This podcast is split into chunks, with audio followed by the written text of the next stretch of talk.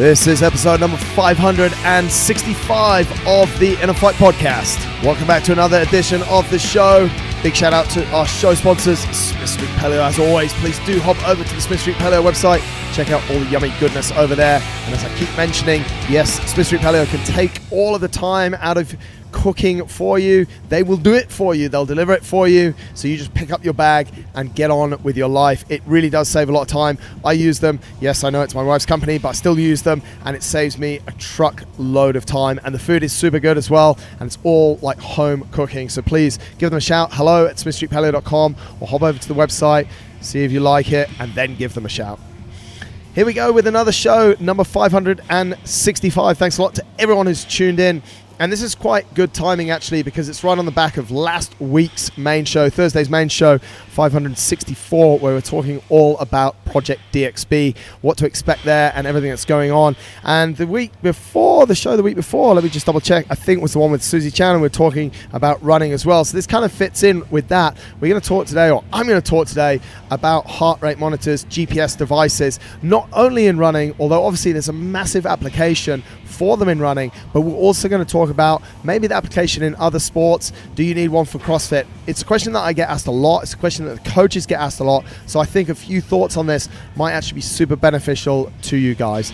What we are talking about here generally is what I'd say is a wrist wearable.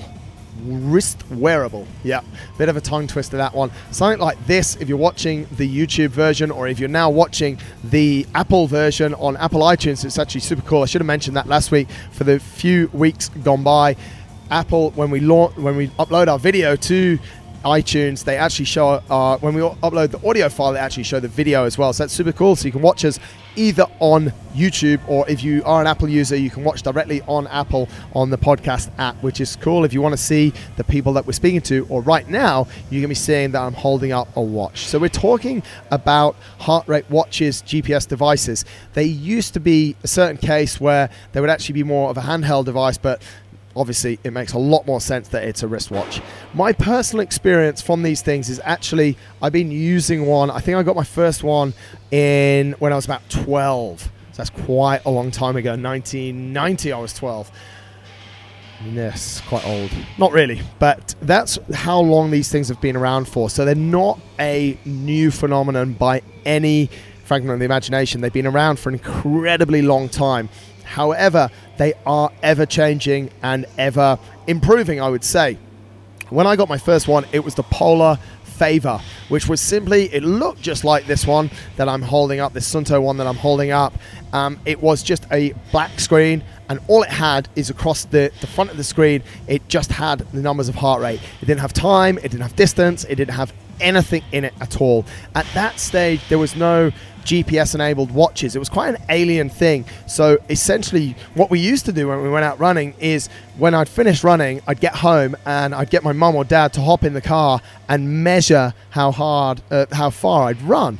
And then I could look at my watch and I'd be able to figure out if I'd run 3-minute Ks, 4-minute Ks, or 7-minute Ks. It was a little bit old school. And then when Polar brought out their first watch, as I say, it was just the heart rate. So I actually used to go out running in two watches. I'd have my Casio timing watch on my right wrist, I don't know if it was right or left, and the Polar watch on the other side. And I'd be looking at both, literally. Sometimes they're like, okay, heart rate's this, time's this, but you'd have no idea of pace. And we'd established certain routes, so we knew how far those routes were, and then I could work out the pacing. But there was none of this kilometer splits or 5K splits or 10K splits, because you actually didn't know how far you'd run. And that's when a lot of heart rate running came into it, because we could almost gauge effort levels. And that's one of the things as well. Your heart rate is just telling you how hard you're having to run to get to a certain speed. So I'd know when I was a kid, I'd know if I was running like 200 heart rate at the end of my run, you know, I was running full gas, and I was running, you know, probably at a pace somewhere around 3.5 minutes a K. So that was the gauge. Now the gauge is obviously how fast we're running pace wise. and things have slightly changed with these GPS watches. But that was it at the start. So these things have been around for an incredibly long time. We're using heart rate, and heart rate training is, again, it's not something that's new. And we know the different heart rate zones based on different people. We know what zone 1, 2, 3, 4, and 5 is based on some testing. And we could do those testing back in the day where we'd run for a specific period of time and then measure the heart rate at various points of that run. And then we figure out, okay, maybe your max. I think the max I ever got my Polar up to was about 210, 212. Some people still get it up to that if your heart rate blows a lot higher. But what I would do is I would then figure out, okay, for the last few minutes, I'm able to keep it at that. So work out my maths and my zones from that. So the application is not different. A lot of you will have heard us talking about math running and how we want to get it 180 minus your age is that zone. It's sort of a zone 2, zone 3 zone. So to know what the heart rate is, and that comes really to a big point about these things, they will tell you your heart rate. So if you're planning on doing some heart rate training, measuring the stress that you put on your body or measuring the workload that you're doing through heart rate, then these things are super, super important. And I think for a lot of people, it's a measure that probably isn't used. So in simple terms, do you need a heart rate watch? I think everyone could benefit from having a heart rate watch, from understanding how hard or not, as the case may be, they're working. A lot of them, I don't know if you guys saw the other week, I did something over on my Instagram TV where I was talking about this particular watch, the Suunto Baro 9, and we're talking a little bit about the wrist heart rate. Generally, and Tom spoke about this in last week's show, all about Project DXB, generally it is not very accurate at all. It's affected by so many things, the tightness of the watch around the wrist, if it's wet, if it's hot, the temperature of it, and your heart rate's going to go up and down. So to get a watch, you need to have, and they all sync directly, either by a technology called ANT or by Bluetooth, they'll sync directly to a chest strap. So you put that chest strap on, needs a little bit of moisture under it. These lights on the back of here they're affected by moisture, whereas those chest straps are not actually affected by moisture. So it needs a little bit of moisture on it, and then it will tell you the heart rate reading. And you can set up these watches in different zones, so it can have alarms on it when you're in a certain zone or when you go out of a certain zone. So if your workout, if your run, we'll come to CrossFit a little bit in a second, is supposed to be in a certain zone. If you're not in that zone, an alarm will go off, and if you jump out of that zone, if you push too hard, an alarm will go off as well. So for controlled training, they're actually super good, and they can put a lot of measures in place where it could be super motivational because you're trying to hit certain numbers. Those numbers also, because all of these devices now are GPS enabled, like any one that, I think some brands still make them with not GPS in the machine, but when you put them with your phone, which means you have to bring your phone for a run, which I don't particularly like, but when you have them close to your phone, it can give you the GPS data. The GPS data is super useful because it'll tell us how far we've run. It'll also tell us the speed at what we're running at that particular point in time. So from that perspective, for a run, they're actually super, super useful. We won't start working with a client on a run program until they actually have one of these watches and got it all set up, because we need that data. However, there is a little bit of a caveat with the data. There's so many things that will affect the data. We're just coming out of the Dubai summer where we see heart rates up by 10 to 15 beats at about the same pace level. So the same effort level, because of the heat, we see the heart rate go up. So what a lot of people might think is, oh my goodness, I'm running at 5-minute Ks in January and my heart rate's at 150. Now I run at a 5-minute K and it's at 165. I've got less fit. It's not actually the case. You haven't got less fit. It's just because of the heat. So you do have to be a little bit careful. Also, for the ultra runners, what we want them to do is, because it's not always a strict path that they're going on, it's not always flat, we don't always know their variables, we want them to understand what feel looks like. So we'll ask people at certain stages to turn off the GPS or turn off the screen so they don't actually see the pace, they don't see how many Ks they've done, maybe they just see the time of the run so they get to know what certain paces and certain heart rate zones feel like. Coming to CrossFit, I think there's actually a massive benefit to wearing these things in CrossFit. but it's all really about what you do with that data and understanding like a global picture as well, because some days you could say, oh, my heart rate won't go up, I want to work like really hard for this 7-minute AMRAP, but my heart rate, I can't get it higher. That's because your body could be stressed in a number of different ways as well. So you do really have to make sure that you take into consideration all the different things going on in your life and understand that that could also impact your heart. I'll give you another good example. When I was actually running my marathons last year, and by the 10th or 15th day, my heart rate just dropped right down. So I'm running one marathon every day, and I'm 15 days in, and my average heart rate for the marathon, I'm still running at the same pace, about 4 hours 10 for the marathon, is down at about 115 to 120, which is quite low. But in CrossFit, there is a real benefit to having these in place.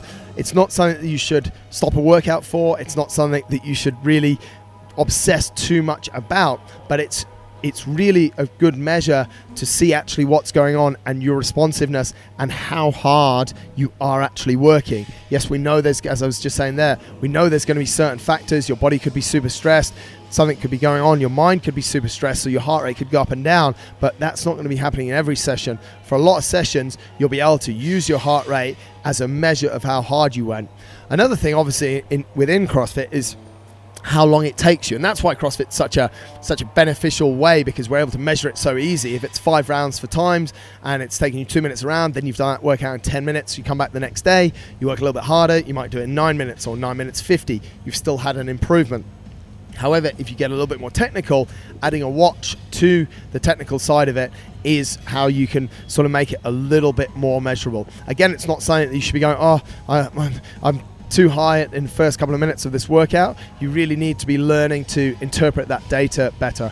Also, and this is a little bit of a disclaimer, if you are using a watch, a heart rate monitor watch, or any watch when you're doing CrossFit, please be very careful. Things like kettlebells flick back, I've seen screens smashed, all sorts of stuff. If you're bending your wrist like that, it can pop the strap off them as well. You really do have to be a little bit careful and make sure that you protect your watch. I don't want loads of people turning up to a CrossFit class and all of these watches getting broken, which is definitely what I've seen before.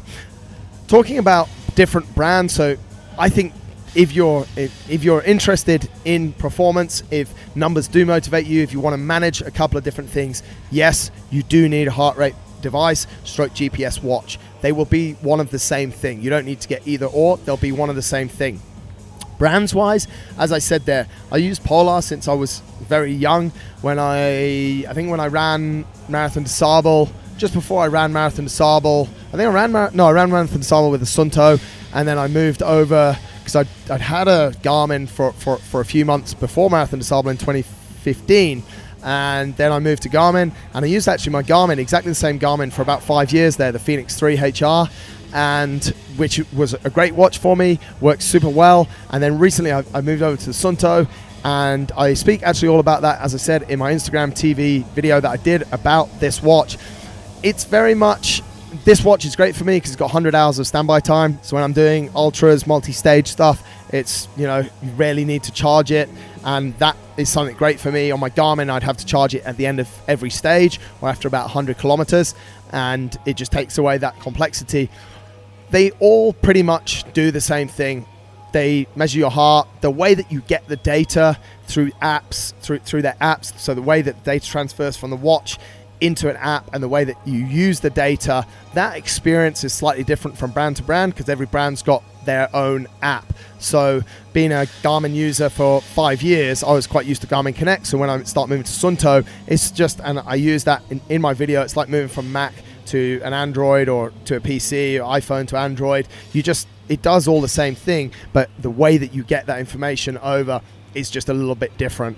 Price points, they're very comparable as well. If you take the Suunto 5, which is a mid-range watch, does everything I've been speaking about, would work super well for running, for CrossFit. You're at about 1,500 dirham mark, unless you send me a message and I'll get you a nice discount code on it. And mostly on that level, Garmin Forerunner, very similar price. I'm not 100% up to speed with what Polar is about that level, but for the features that you get, the price is very comparable. They can go up, and we're now into a scenario where actually a lot of these watches, the companies are putting at premium prices. They're designing that a lot maybe a lot more premium, could look very nice on a shirt. I mean, this Suunto looks very fine on the shirts that I really wear, but if you were wearing it with a shirt, it doesn't look bad. But some of the companies have sort of jacked their prices up and got stuff that is sapphire screens and all of this stuff and the more technical side of how that watch looks, so that obviously drives the price up. But if you're looking just to enter the market, you want something that you can use to work out in because you're a baller and you've got a nice Rolex or Breitling anyway, then somewhere around the 15, which doesn't matter, somewhere around the 1500 dirham mark is about where you want to play. There we go. That's 15 minutes, podcast 565. Do I need a heart rate stroke GPS watch? Hope that's useful. If you do have questions, let me know. They're the brands. Suunto is my go-to brand at the moment. If you want a discount code and you live in Dubai, send me a message. I will hook you up. Thanks a lot for tuning in. Catch you in the next show.